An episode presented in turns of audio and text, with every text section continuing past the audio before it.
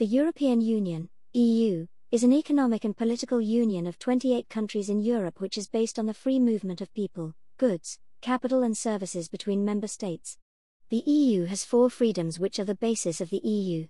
The EU aims to integrate its member states using the four freedoms.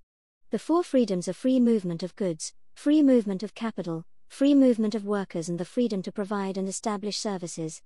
The freedoms were outlined in the 1957 Treaty of Rome, which established European Economic Community. Social policy.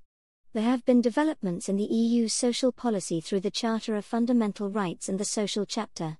The Social Chapter was introduced by the 1992 Maastricht Treaty to protect workers' rights and to regulate social policy.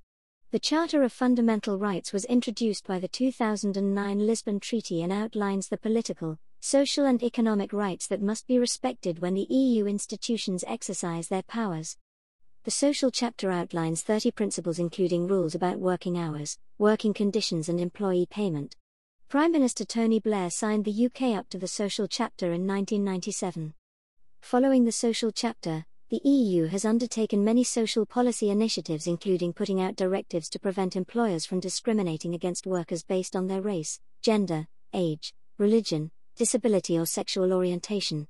Charter of Fundamental Rights Member states must account for the Charter of Fundamental Rights when incorporating EU law into national law and in matters concerning EU law.